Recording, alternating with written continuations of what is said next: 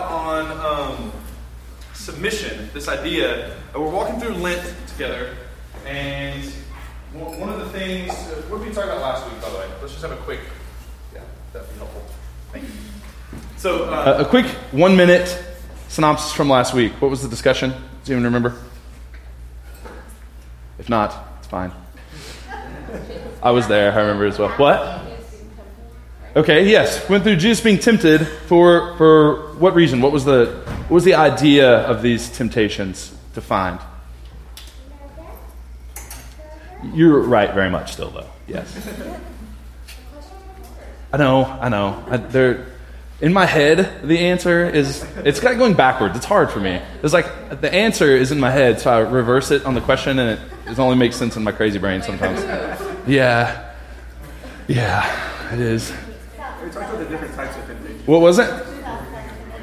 Yes, this idea that that through Lent, through Lent, as we begin, as we started Ash Wednesday, and this idea of fasting, or this idea of giving up a part of oneself, or giving up something that self likes, is to kind of eliminate a few things, and or to kind of teach us about a few things. One of them being that we are we try to be self-sustaining, right?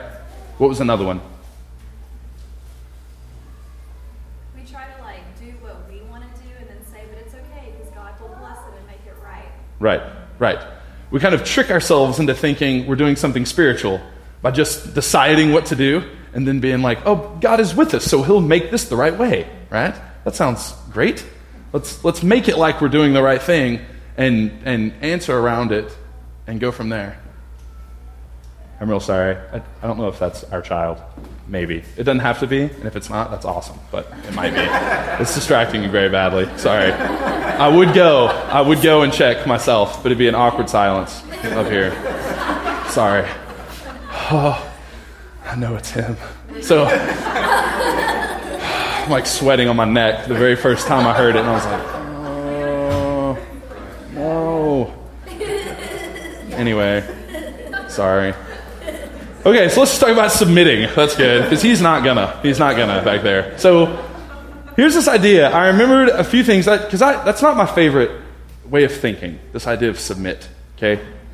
Partly why is I remember a few silly things as a child that really do. I think. I mean, they don't haunt me now or anything. I'm over them. Did you ever play this game, Mercy? Play this game. What is the goal of this game? to smash your friend's hands off, like to completely twist their fingers into nothingness, right? The way you play, okay, cool, awesome, now I can breathe. The way you play is you grab each other's hands in this lovely, friendly manner, right? You grab each other's hands like you're two bears waiting to rip their arms off. You hold each other's hands like this, and you wait, and someone says go, and then you twist or pull or, or squeeze or something till the other person submits and says, Mercy, mercy. Then you let go, right? And you won because you hurt their hands bad enough to make them say, Mercy. Dude, I was this like, I was not the like big strong kid that won mercy. Hardly ever. I was definitely the kid that went home every day worried my fingers were smashed off because I would not say mercy most certainly that kid. Like the one that was like getting drugged by a big kid with my fingers, just like this, going, ah, screaming, and everyone's like, dude, mercy, just say mercy. I'm like, I can't say it, I won't say it, right? So my fingers are, are really just not a part of me anymore, right? Totally that kid.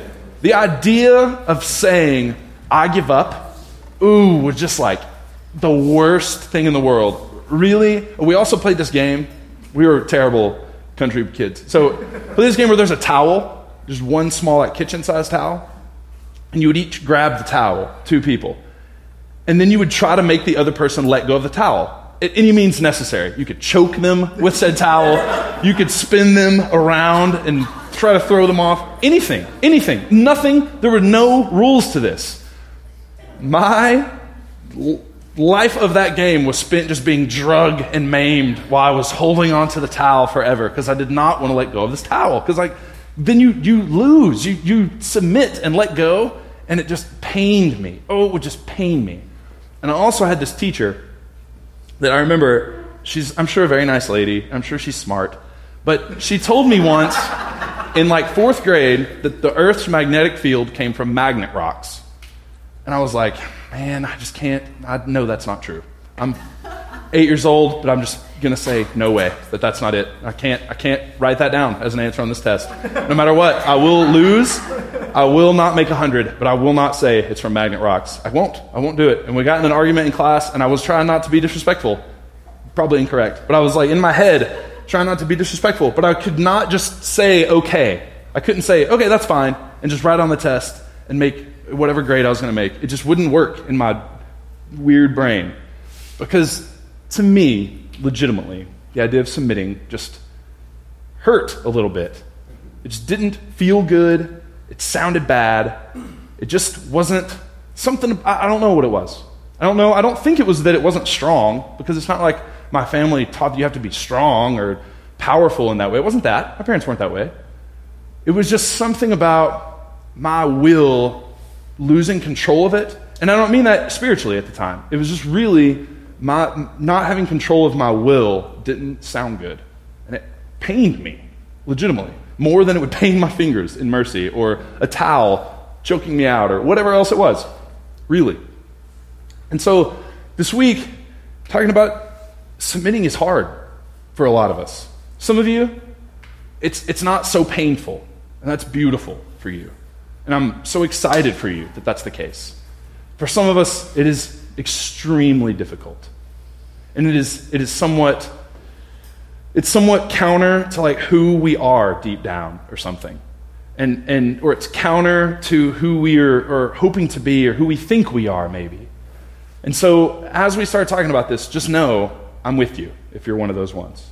I'm with you all the way, 100%. I can say from up here that husbands and wives are supposed to submit to each other. That is overly, extremely hard for me. It just is. She knows this, and I'm so sorry that it is, but it's hard. Me submitting to authority is hard for me. It just is. Those things are difficult, and so I'm with you. And so let's get started with that disclaimer. Me just saying, we're, I'm one with some of you. Actually, in our church, I'm one with so many of you. Okay, let's not let's not fool around and lie to ourselves. Okay, like I'm one with the most of you. All right, since we're since we're being honest today. So here's what I want to do. Turn to Philippians two. We're going to be honest today. Turn to Philippians two. We're going to talk about two, three things because we're not we're, we're taking a break in our Acts passage, so we're not just going right through Scripture. We're going to talk about three different ways that that I feel that our church that we could benefit in submitting, okay? That, that I feel like are the three probably hardest things for our church to submit to or toward, okay? And so I want us to look at them hard. And the first one I think we have to express is we have a difficulty submitting to the way or the like.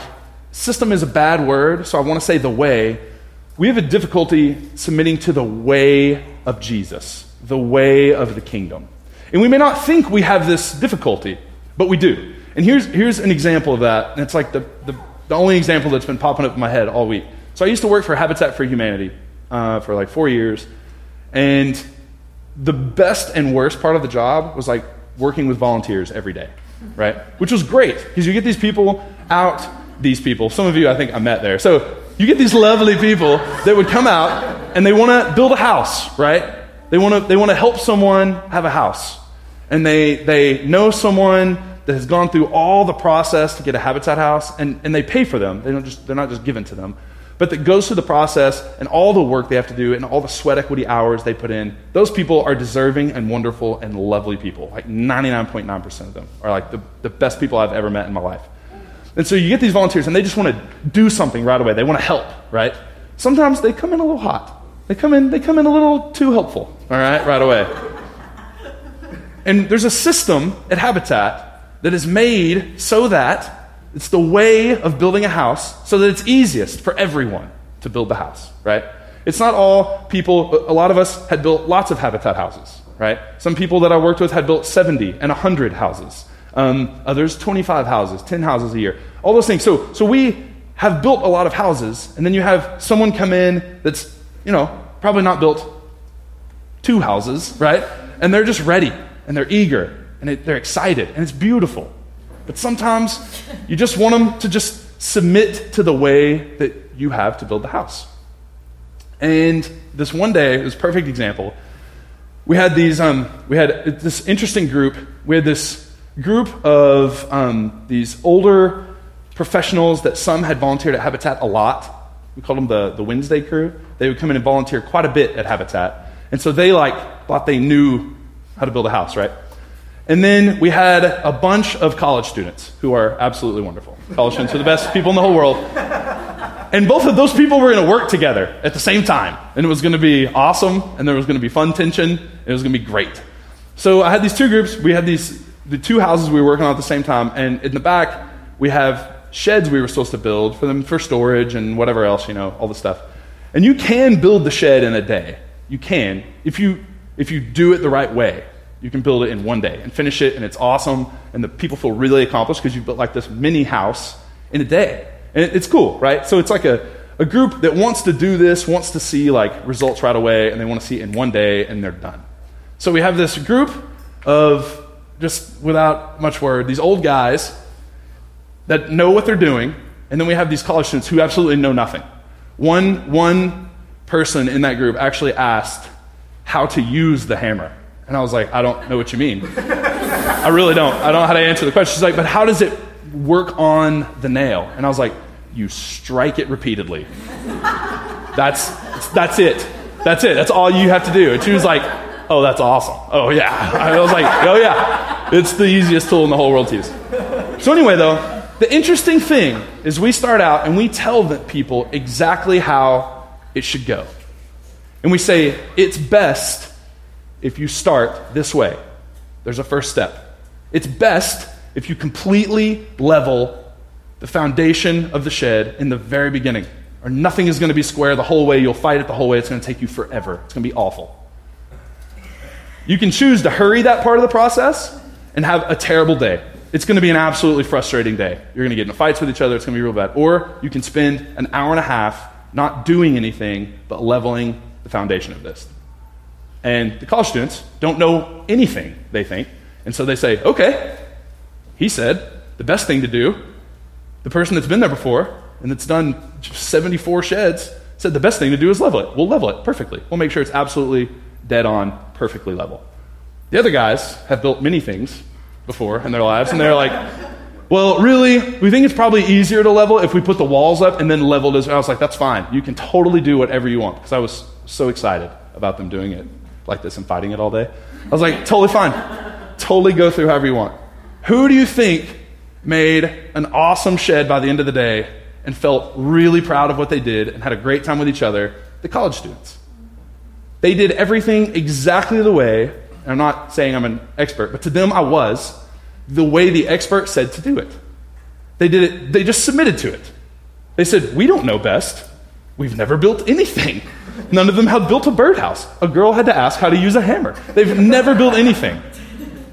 And so they said, okay, I will do it in this way. The ones that had done enough to know better chose their own way. Their shed absolutely did not get finished. It was laughably out of square, and the college students had a fun time comparing theirs to it, and we let them loudly. We were like, yeah, tell them that yours is painted already. Go tell them that your shingles are on. Go tell them, you know, all, the whole day. It was awesome. It was, it was beautiful. But, but in the truth of it, in the truth of it, before we even get into these other two areas, there just needs to be an understanding from us that to submit to the way of Jesus is the whole way of Jesus. We, we aren't submitting to the ways that just get us ahead because you're really not submitting to the way if that's the case. If we're just going to submit to the teaching that says our wife or husband has to be the first one to apologize, or they need to be the chief servant or the chief submit, if, if that's what you're going to submit to and that's it, then you're, you're not going to have a good time. Your, your marriage is absolutely, that is not how it works, unfortunately. If, if we're going to choose to submit to the prosperity gospel and saying that, that, hey, if we follow certain rules of Jesus, our life automatically goes good. We've seen that be faulty for so many lives, right? If it's a formula, probably going to hurt, right? This idea of submitting the full way of Jesus. This, this way of Jesus that was obedient to death on the cross. This, this idea, this road to the cross we're celebrating and we're walking through with Lent. Jesus, through this whole way, had to continually submit to the way of the Father. And you know what else is crazy? Submits all along the way, right? We have this temptation you were talking about. Does lovely. Submits to the, words and ways of Jesus on this, or the ways of God on this. Goes through, could just feed a bunch of people over and over again and have them worship Him and have them be happy and everything be just fine. And He says, No, actually, you have to eat my flesh and drink my blood. I'm submitting to the actual way of God, the way of having to have me and not just my gifts, right? And He teaches that, and they all leave. He does things over and over and over again that submit to the hard way. He stays at this party when the religious people are like, What in the world are you doing here? You're with drunkards and tax collectors and prostitutes. And he says, Hey, I, I enjoy them. These are, these are my people. It's not the, the healthy that need a doctor, it's the sick, and they're really fun. And he spends time with them over and over and over again so much that people call Jesus a drunkard and a glutton. They say he's of the devil, even. He's following the actual way of the Father. And he goes on and goes on and goes on, but then one day he's in this garden at the, the end of it. And he's done awesome the whole way, right? It's been great. He's at the garden, he's praying, he's weeping. And what does he pray?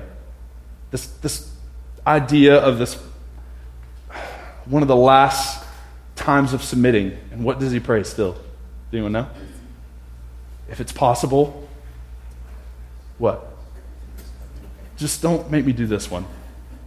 If it's possible, let this cut pass from me. Let it be someone else. Maybe there's another way. Is there another way? The whole way, there's been some minutes, some minutes, some minutes, and then at the end, it's still hard. It's still, does it have to be the full way, right? Does it have to be all the way? And what does Jesus do? He Goes to the cross and submits yet again. If he goes 99% of the way and then says, no, thank you, that one's too hard, changes everything. And it's the same for us. As you, as you love your spouse, we submit all the way to loving each other more than ourselves. All the way.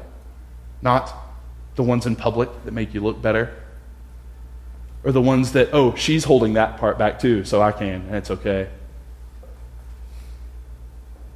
When we are, when we put others at work above ourselves, we're submitting the full way of that. Celebrating their promotion, even though we think it's unfair that they are promoted before us. Submitting to the way of Jesus all the way through to the end. That's what we have to submit to. There's nothing less than that. Otherwise, we just picked and chose, and we're still selfish.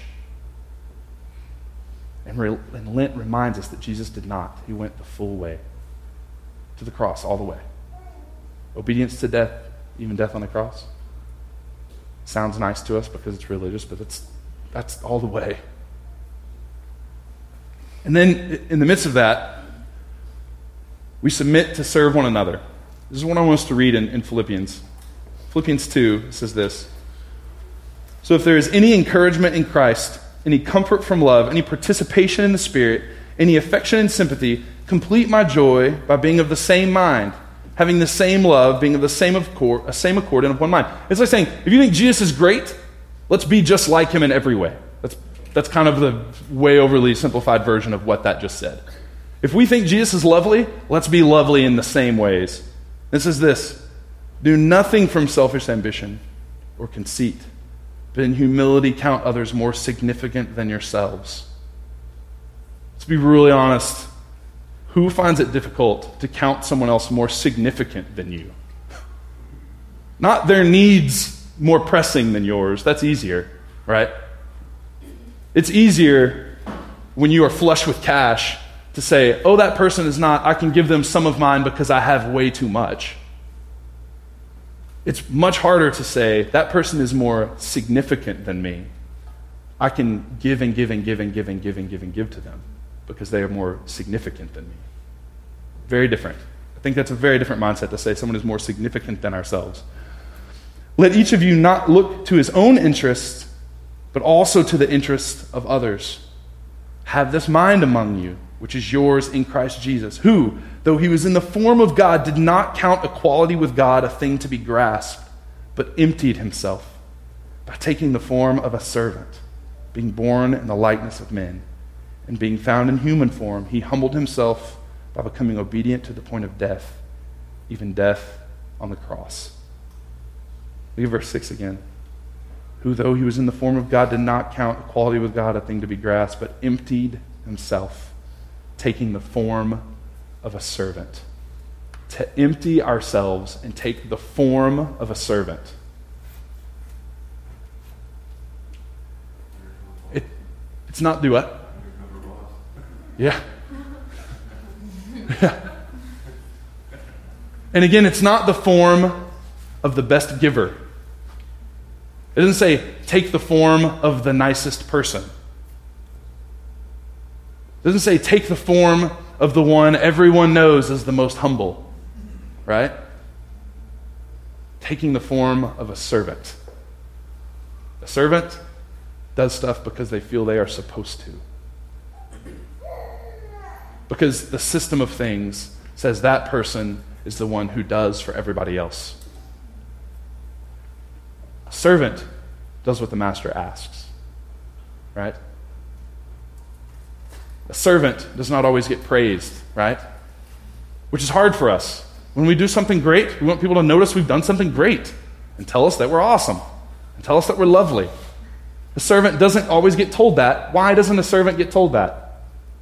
Because their job is to just do it. The idea is for a servant to serve. That's their whole purpose. That's their whole job. And Jesus takes this form just upon himself and says, I know, yes, I'm in the form and nature and likeness of God, but instead I will put on a new form. I will put on the form of a servant. Now, I feel like a lot of us think that's a great idea until we don't get recognized for being a servant, to be really honest. And I know at our church, especially, we can focus even too heavily on serving and doing good acts. We sometimes are even, just being really honest about the state of our church, we can, we can, we can ignore this idea that, that Paul screams over and over again to himself, even and like yells, I just want to know Christ and be known by Christ. That's all I need. That's all I want. I want to know Christ better. Sometimes we accidentally, or some of us pers- per- like purposefully, we scream, we just want to do for Christ. We want to do with Christ. Or we just want to serve someone less, right? We want to do that. And I don't think that's necessarily a bad deal or comes from a bad place, but that's just, that's us. It's hard for us to think about knowing God. It's sometimes easier for us to just think about serving our problem, even in that, is that our servanthood stops when we, when we don't get recognized the way we think we should for it, I feel like. I feel like our servanthood is half measure. And it's still nice. It might be better than most. It might still make your friends say, oh, wow, my goodness, that person is the nicest person. They are very giving, right? It still may make people say that about you. But I think putting on the very nature of a servant is foreign to us still. Because of the way that we talk about our parents, because of the way we talk about people less enlightened or less progressive. Or that are more established or whatever else, the way we, we seem to say things and think that way, and the way we treat our husbands and our wives, the way we the way our coworkers really know us, I don't feel that we put on the nature of a servant. I feel like we serve. And there's a great distinction there. And we would do well to know the distinction. We would do well as a church to spend actual time deciding to submit to servanthood. And not just for other people, but for the ways of God. For the kingdom of heaven that is actually at hand, moving and changing the world in front of us. And if we want to be a part of it, we will be servants. We, we want to be first. We want to lead.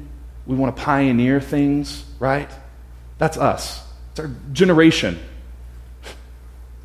Fortunately and unfortunately. We want to pioneer everything. But when it comes to being a servant, to sitting at the end of the table, that's hard for us. It's hard for us to, to say yes to something where we're not going to be seen for it, and no one's going to congratulate us. It's just not our way, unfortunately. We don't submit to that. And, and I mean this. This week, I've been confronted over and over with that, and I need to repent of that. Change the way I think of that. I need God to completely change and shift my mind on what it means to submit to being a servant. I do. And it shows itself in the, some really ugly ways and some really funny ways, some really odd ways, but it showed itself to me all week.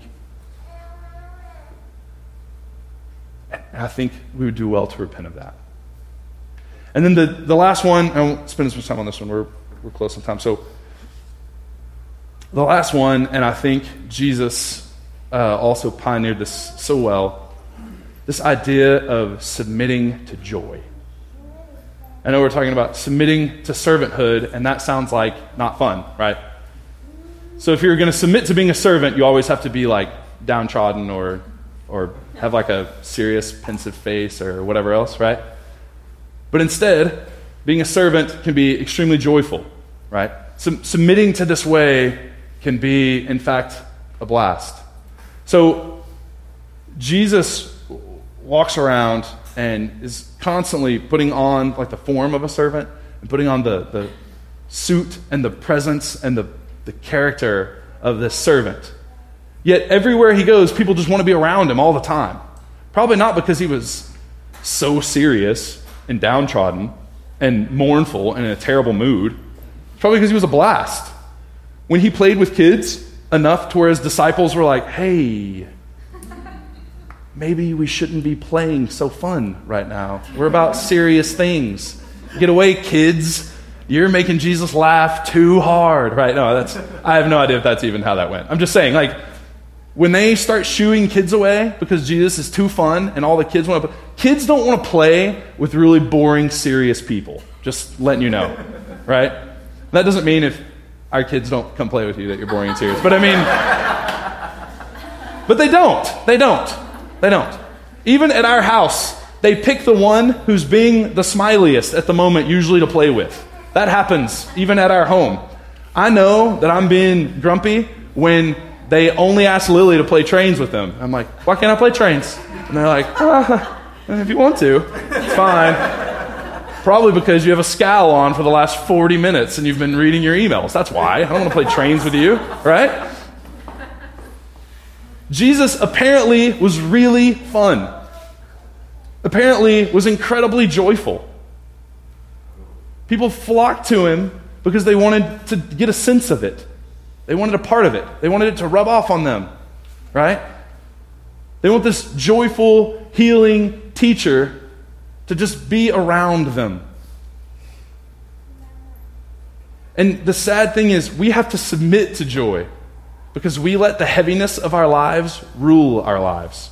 Sometimes I even think, and, and this is myself, this is myself, and again, the majority of us probably, but mostly myself, we'll start there.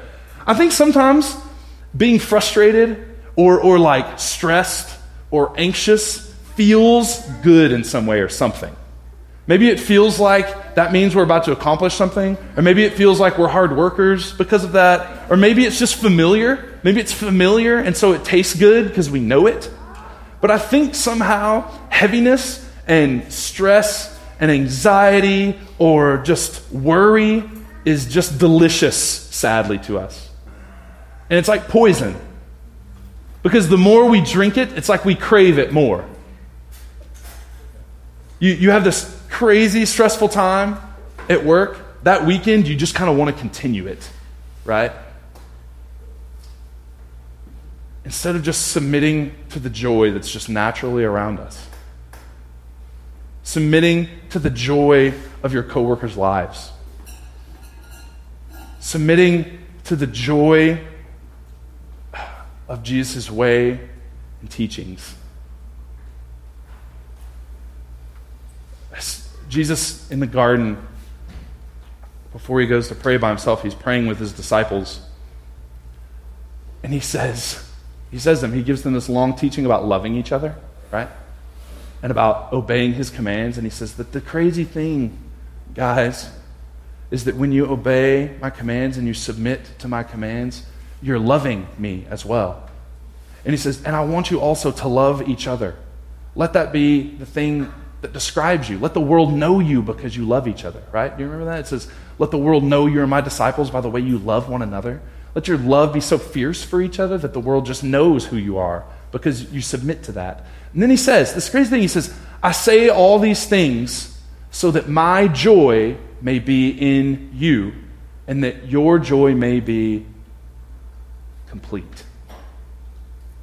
This idea of, of loving one another and enjoying God's love to us and, and giving it back in obedience and submission, this idea completes our joy. That this would make us utmost joyful in all circumstances. Not happy, that's fleeting, sometimes happy, but not always. Happiness, not always emotional, but this deep seated characteristic and a part of us that is joy. That it may be complete and full in us. That our life might feel full because the joy is overflowing because of what Jesus is teaching us and what we're choosing to see in our world around us. That we would submit to joy, not our need to feel stressed, not our need for frustration, not our need to see things in others that make us feel good about ourselves because we're just obviously better than them. But this idea that for us, because of who we are, it would take us to submit to joy. Maybe we repent of that. We say, No, God, I, I do want your joy to flow from my life to others, but also just for me. I do. And so, God, as I, I choose to submit to your way, as I choose to live a life that serves. As I choose to really say, as Paul did, that, that no debt be outstanding amongst, amongst us except the debt of what? Loving one another, of enjoying each other. That that debt would be the only thing we feel we should repay to each other. That as we do that, we would submit to the joy that comes from those things. That we would recognize it and search for it. That we would, we would even when it creeps up on us, not to push it back down because we're supposed to feel mournful, or we're supposed to be angry, or we're supposed to feel cheated, or we're supposed to feel like what we're going through isn't fair, but that we would say, No, I want the way of joy, and I will submit to that. And maybe as we look at the life of Jesus and we see him submit over and over and over again, it starts to take hold in us. Maybe that becomes what we live by. This idea that submitting isn't always awful and it's not always a loss. But in fact, submitting can make our joy complete. That submitting, saying mercy, can be beautiful. Because then we might receive it. That saying, yes, please, joy, give it to me, that we might have it. that as we start to serve each other and start to put on the nature of servants, the embodiment of service, it would make us happy, that it would be fun to do, that our joy inside would be complete. So let's pray about that. God, we, we love you and we do want that for us. We want to be people who take on your likeness. that, that you said if there's any company in your joy, if there's any communion in your presence, that we would accept it and submit to it, and we do. God, we want to tell you too that the more we think of submitting, the more we are overwhelmed by your submittance to the cross, to us. We just sang that your love was powerful, that it left the 99, that it was relentless towards us. We just sang that. And my goodness, the submittance that had to come for you to do those things for us. The fact that you put on the nature of a servant to love us well.